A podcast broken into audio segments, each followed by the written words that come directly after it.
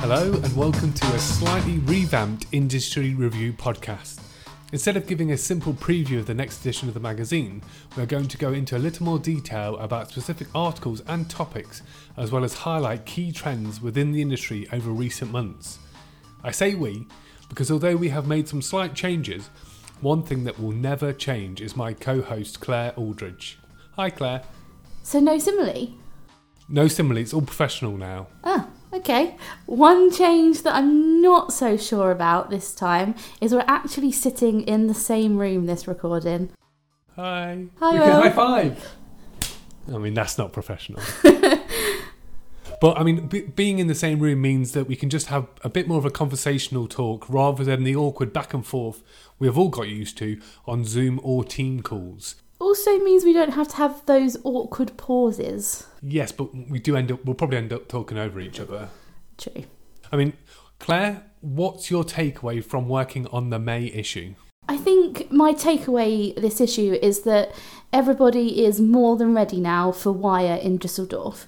The last show was back in 2018, and from reading the articles in the Fastener Machinery Spotlight, it's clear that companies have used this time to invest in their technologies and innovations ready to showcase at the show.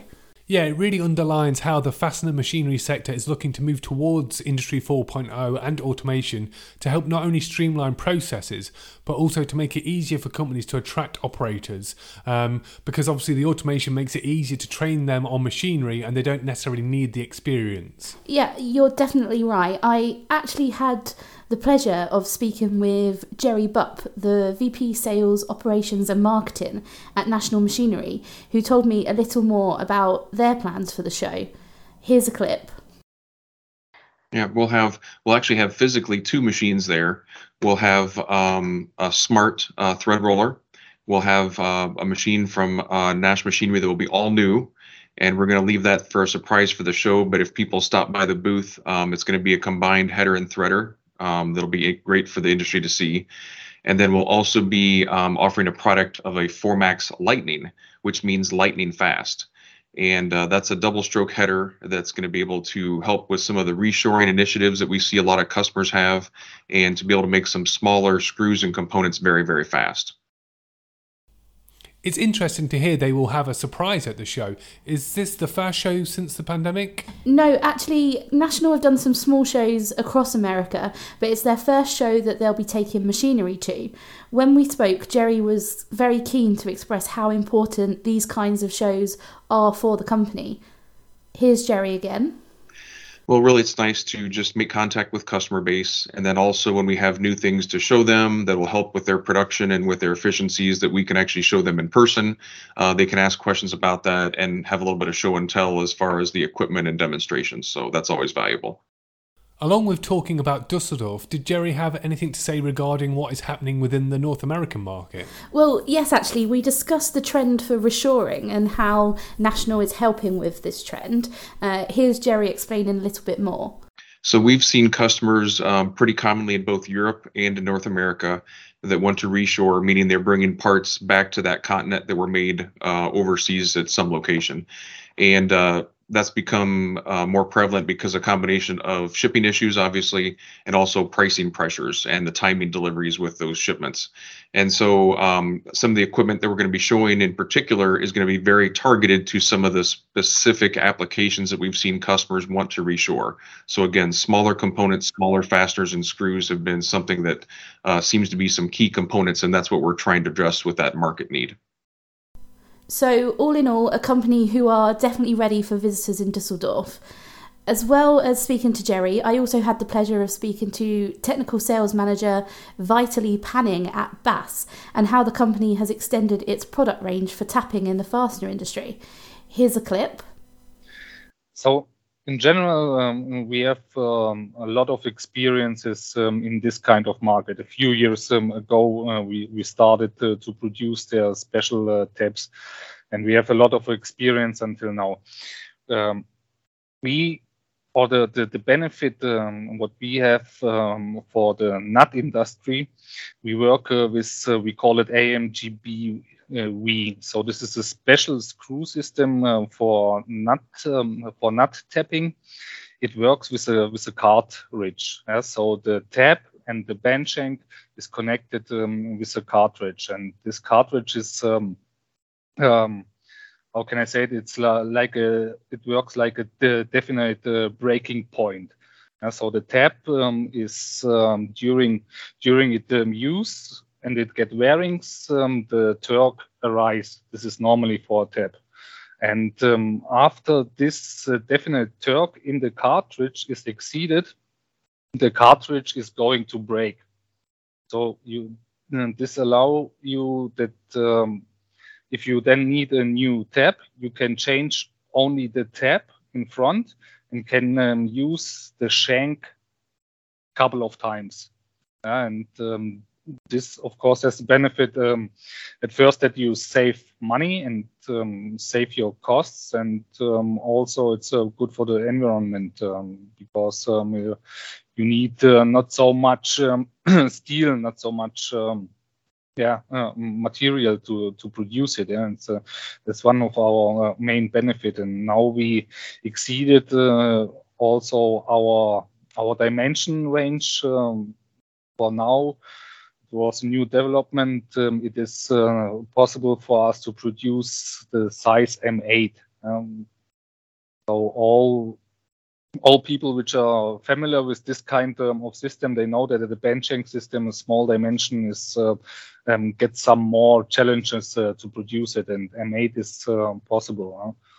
In general, we have a really wide um, range um, for this kind of taps. Um, special taps with a with a reaming point in in front of the of the shank. We have uh, in front of the tap, and special designs also for really tough materials um, in, in the nut industry with special chamfer designs and so on. And yeah, like I said, we have a lot of uh, good experiences in this kind of market, and um, we are all looking forward uh, to talk with our existing customers, but also with potential new customers at the at the trade show again. Yeah? He also, like everyone else, has echoed why being in front of people at shows is something the company has missed and is looking forward to doing again. Yeah, because um, I think it's um, pretty important um, that you get in connection uh, with, with, the people, that um, you can talk with the with the people, talk about new designs, talk about the general benefits um, of um, your products, uh, but also to see what um, what kind of news or new products um, as also our our partners there because we work also with a lot of um, machine producers, um, especially for this uh, kind of nut uh, machines um, together. And um, yeah, it's um, important and interesting for us to see what's new there and like I told you, to be in general contact with them. Talking of being at shows, you will also be attending Dusseldorf. Are, are you looking forward to the show? Yes. Uh, while actually mark my first trip to visit companies since the pandemic hit us back in March 2020. So if you see me in the aisles, please make sure you come and say hello.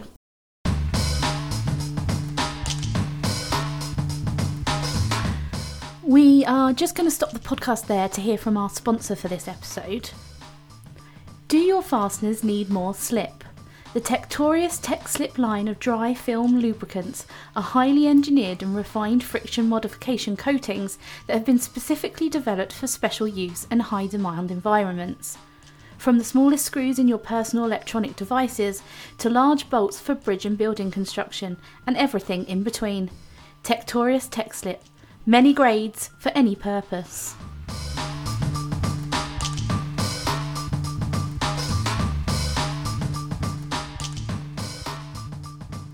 Uh, we've talked about investments made in the machinery sector, and another area where there has been substantial investment is the Turkish fastener market, which is highlighted in our Made in Turkey feature. Whilst COVID 19 has certainly affected the country, it did not have such a significant impact as it did in other countries. In fact, Besiad, the Turkish Fastener Manufacturers Association, points out that the Turkish economy managed to grow 11% last year and is expected to grow 5% in 2022. Um, the Turkish faster manufacturing sector also saw positive growth of 10% over the last two years. The association has also set itself some ambitious growth targets for the next few years, right? That's right. At the moment, the Turkish fashion market produces around 1 million tonnes annually, but the aim is to double this to 2 million. As mentioned, with the amount of investments being made at companies, it seems like this is an achievable target. From those companies within the Made in Turkey feature alone, there has been investment in some major equipment such as heat treatment furnaces, hot dipped galvanization lines, alkali zinc coating lines, multi stroke cold headers, as well as several expansions in facilities and employees. I think some of the companies have also said that they're receiving new interest from companies as a result of the anti dumping duties announced on certain iron ore steel fasteners from China. Yes, with Turkey's location, it certainly has an advantage when it comes to the duties and potentially stepping in as an alternative supplier to customers. Um, another big positive that Turkey has is its own domestic raw material sources, which puts it in a strong position. For instance, Turkish faster manufacturers have not been as impacted by the shortage of raw materials that other manufacturers and companies have seen over the last six to nine months. Similarly, Turkish companies have not been impacted by the container freight issues due to its location and ability to supply products via road into Europe Middle East, and even Africa. As much as we could, I don't think we need to go into too much detail about freight and raw materials.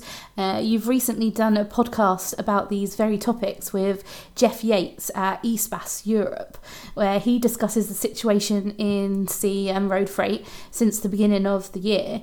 Uh, you also spoke to CRU Group about the developments within wire rod and steel long products. Yes, and unsurprisingly, it has proved very popular with listeners who have been keen to find out all they can on both issues and how things might develop in the future.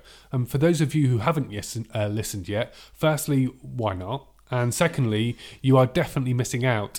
Um, I'd recommend either go through the archive on whatever podcast platform you listen to us on, or visit fastenerandfixing.com, or you can click on the link for the description of this podcast, and there will be a link there so you can click straight through to it. And if you're sitting there listening and maybe a little unsure of why raw material prices matter so much, we have quite an interesting article in the May issue from the Nickel Institute looking at the role of nickel in stainless steel and why it's so crucial as well as this, raw material is also something you discussed with your uh, interview with Rolf Ritter, the CSO, M&A and business development at Bossard, but it didn't quite end up making it into the final article. Yes, you know what it's like. We have these in-depth discussions with people on such a wide variety of topics that it's not always possible to include everything. Um, the article in the magazine focuses on Bossard's commitment to value-added services and how they can help streamline customer supply chains. However, um, exclusively for this podcast, here is Rolf talking about raw material issues and labour shortages and how Bossard has managed the situation. So, I mean, the, the prices absolutely have been impacted. So, so as you said, I mean, raw material is going up. I mean, nickel, we just talked before, it went completely through the roof. Energy prices are going up, which has a has an implication. So, so demand is up, so which has an implication too on the prices. So we see that definitely the prices are going up. Uh, we believe they will continue to go up a, a bit. We thought so six months ago that you know we, we you know probably about this time now, maybe one or two months back, we would get to the peak more or less, and it would stabilize. But that has not happened. Uh, so it continues to go up uh, uh, on that side. So, so I think I think we will see a little bit prices still going up a little bit uh, as we go forward. On the labor shortages side, uh, on our end, so far we have managed pretty well. It's an issue, there's no doubt about it. But we have a very long-term approach as well to the way we manage our company, the way uh, we manage uh, our people. Um, I think we've been able with this as well to create a lot of trust uh, between between everybody. during COVID, we did not let go of one single person due to the reduction in sales we had at that period of time. Not just out of business perspective, but as well because we really truly believe that with the people we want to build a better company going forward uh, into the future, and we trust uh, our, our, people. And I think this is paying off as well uh, in that situation now that, that people tend to stay with us, even though labor markets are more difficult uh, uh, right now. We see that hiring new people is a challenge. Uh, we're growing a lot, so that's a challenge. We offset it partially by becoming more digitized, by becoming more efficient, but as well, we're, we're strongly hiring as well uh, additional people, and it is a challenge, no doubt. Rolf also discussed another topic we spoke about earlier, which is the logistics issues companies are currently facing. Yes, he did. Again, here is an exclusive audio clip of him talking about the logistic issues currently in the market and again how Bossard is, is approaching them. Mm, I, I, mean, I think it's been a, it's a huge issue for for everybody mm-hmm. uh, uh, involved. I mean, we buy a lot in, in, in Asia, we sell all over the world, uh, so we have a lot of logistical topics uh, uh, which are very relevant for our business, and we see like everybody else that our uh, our delivery times from our suppliers have gone up fundamentally over the last couple of months. Now we've always run uh, again, in, as well in that part, uh, let's call it evaluated strategy for our customers. So our goal was always to make sure that we have products available for the customer when, when they need it. So we've always run a multi-source strategy for, for all products, allowing us to, if, if for example, during lockdown, uh, uh, when China was down, we could get our products from somewhere else. When when somewhere else was down, China was back up.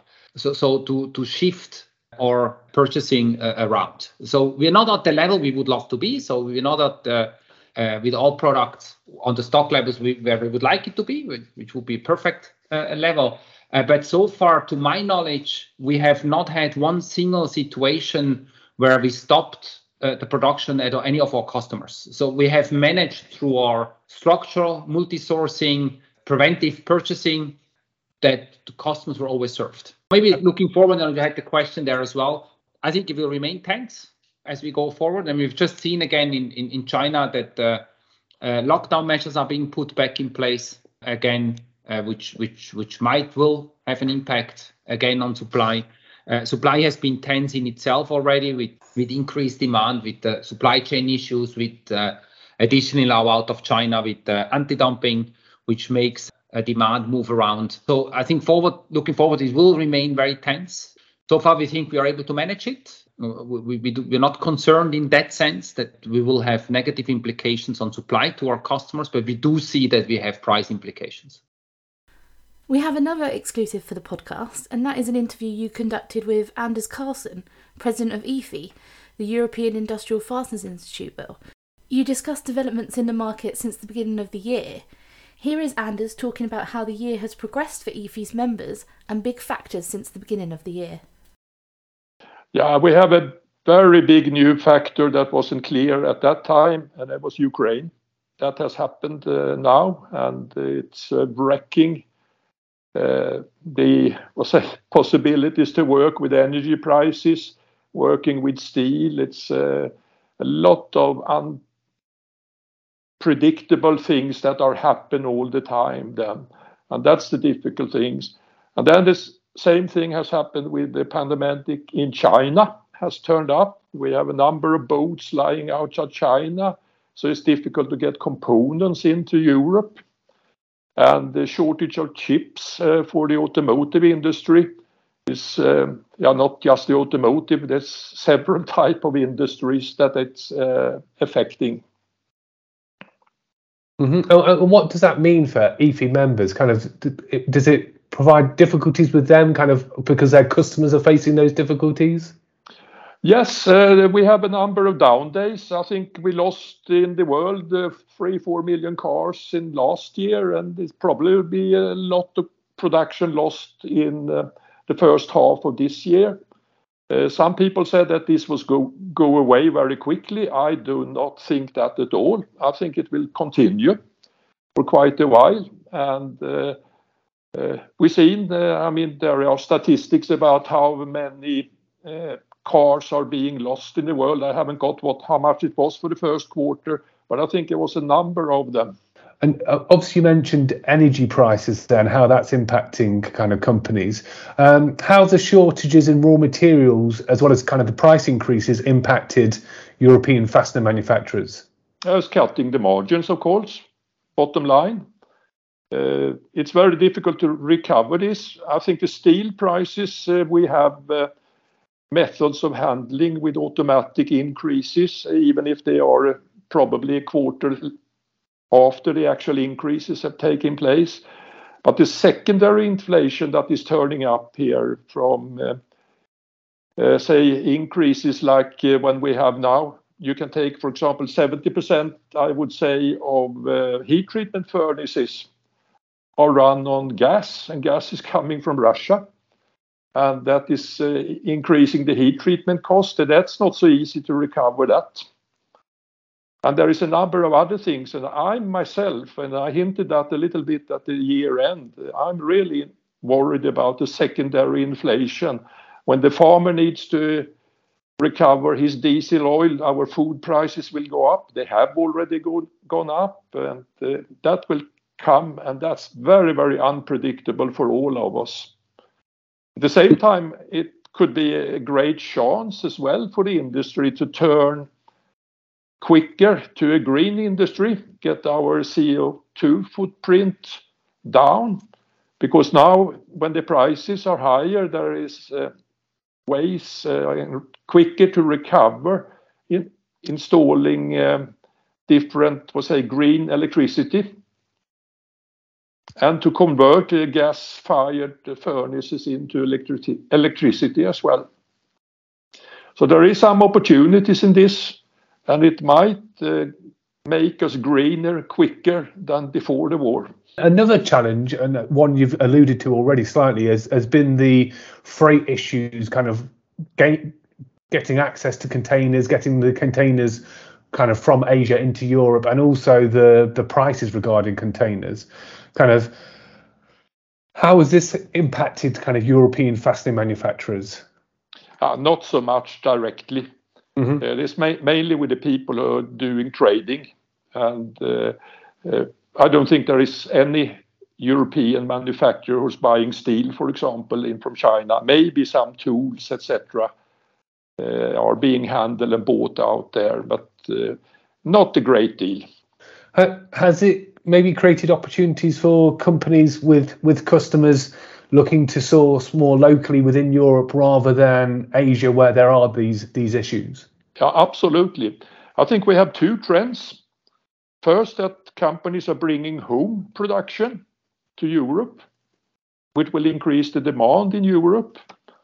And the second, uh, it simply gets too expensive and unpredictable with the lead times as well then, so you can't have this uh, continuous flow of material that we have got used to during the last 20 years. So yes, uh, I'm sure this will will affect, have affected yet, but it's also very difficult to put a number on that. Of course, yes. Kind of looking forward, what are EIFI's plans for the upcoming years? Yeah, we have many plans. First, we want to be more noticeable. Mm-hmm. Uh, I think we have been hiding very much uh, and not being very open. Uh, so at the moment, we are having an um, doing a little bit internal work that will come out, how we are going to activate EIFI as well then and be more uh, uh, for the benefit of our members, especially then, and also how much uh, or how we can make ourselves known and being a partner in the market. How do you see the shape of the European faster market changing kind of over maybe the next five years? And what challenges do you see for, for big and small fastener manufacturers? I will very much answer that in the same way as I've always done. I think the consolidation in the industry will continue. It's been like that, and I don't see any reason why that is uh, going to stop. Uh, I think the big ones in Europe, they will continue to grow. They will be healthy. Um, the small ones, they're very much specialized. They're very flexible. And with that way, they will also continue to grow and be healthy and maybe stay small then, but have a place there. The difficult one is for the one stuck in the middle, the middle size, who hasn't got the uh, scale of economy or the flexibility, and uh, they will have a difficult time, I think. Mm-hmm. Uh, you mentioned the, the CO2 tax uh, previously. Kind of one of the big topics at the moment um, is sustainability. And how do you think fastener manufacturers are approaching sustainability, and how important do you think it will be going forward? I think it will be very important. we need to get down our CO2 print in the industry. As I said before, uh, we use a lot of gas in the heat treatment process, which is very important in the fastener industry.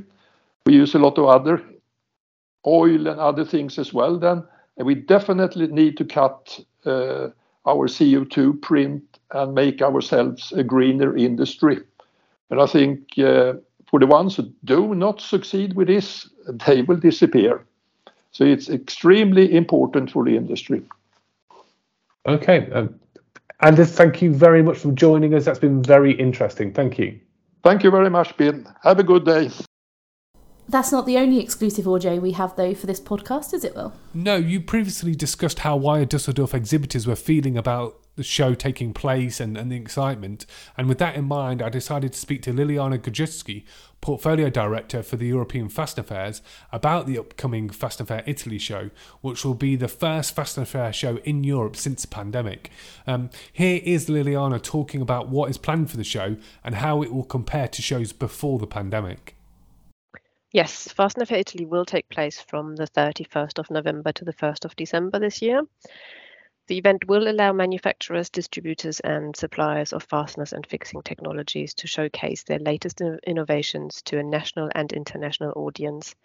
The exhibition comprehends a product and services display for organizations operating within several industries and providing technologies like industrial fasteners and fixings, construction fixings, assembly and installation systems, fastener manufacturing technology, storage, distribution, factory equipment, information, communication, and services. 150 companies from SMEs to many large multinational firms have confirmed their participation, covering 3,500 square meters of the exhibition ground. We have exhibitors coming from 16 countries with a strong representation of firms from Italy, Germany, and Turkey.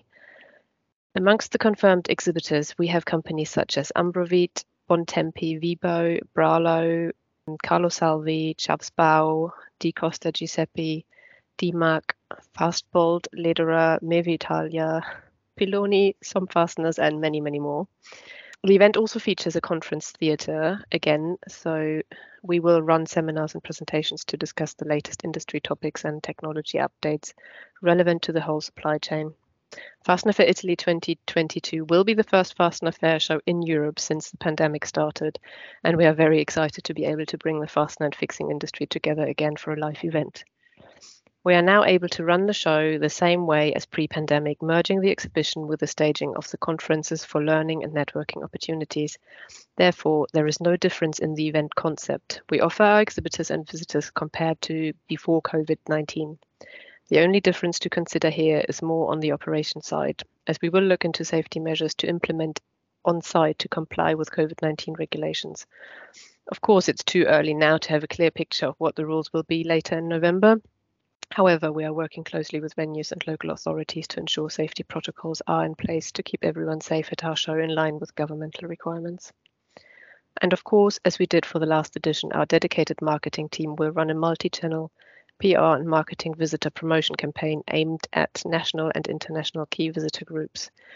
We will concentrate our marketing efforts on ensuring a high quality of visitors at the show to allow all our customers to make the most valuable connections and increase trade opportunities. So, what has the response been like from companies attending? Well, Liliana was saying that the, the, response has been quite positive, and especially the Italian companies are really looking forward to having an, a, a show back in the Italian market again. Here's Liliana talking about it a little bit more. In terms of feedback, there's keen industry interest in Fastener Fair Italy 2022.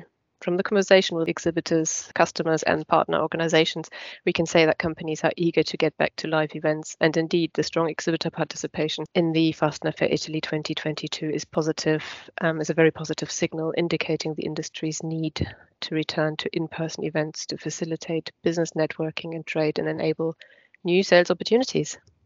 It's so good to be getting back into the industry with fastener shows and back to face to face meetings. Yes, as a magazine, we've always looked to embed ourselves within the sector, and I think as things become easier, we will certainly look to get back out there, visiting companies and shows, and making sure that we're reporting the news and information that our readers are wanting to hear about.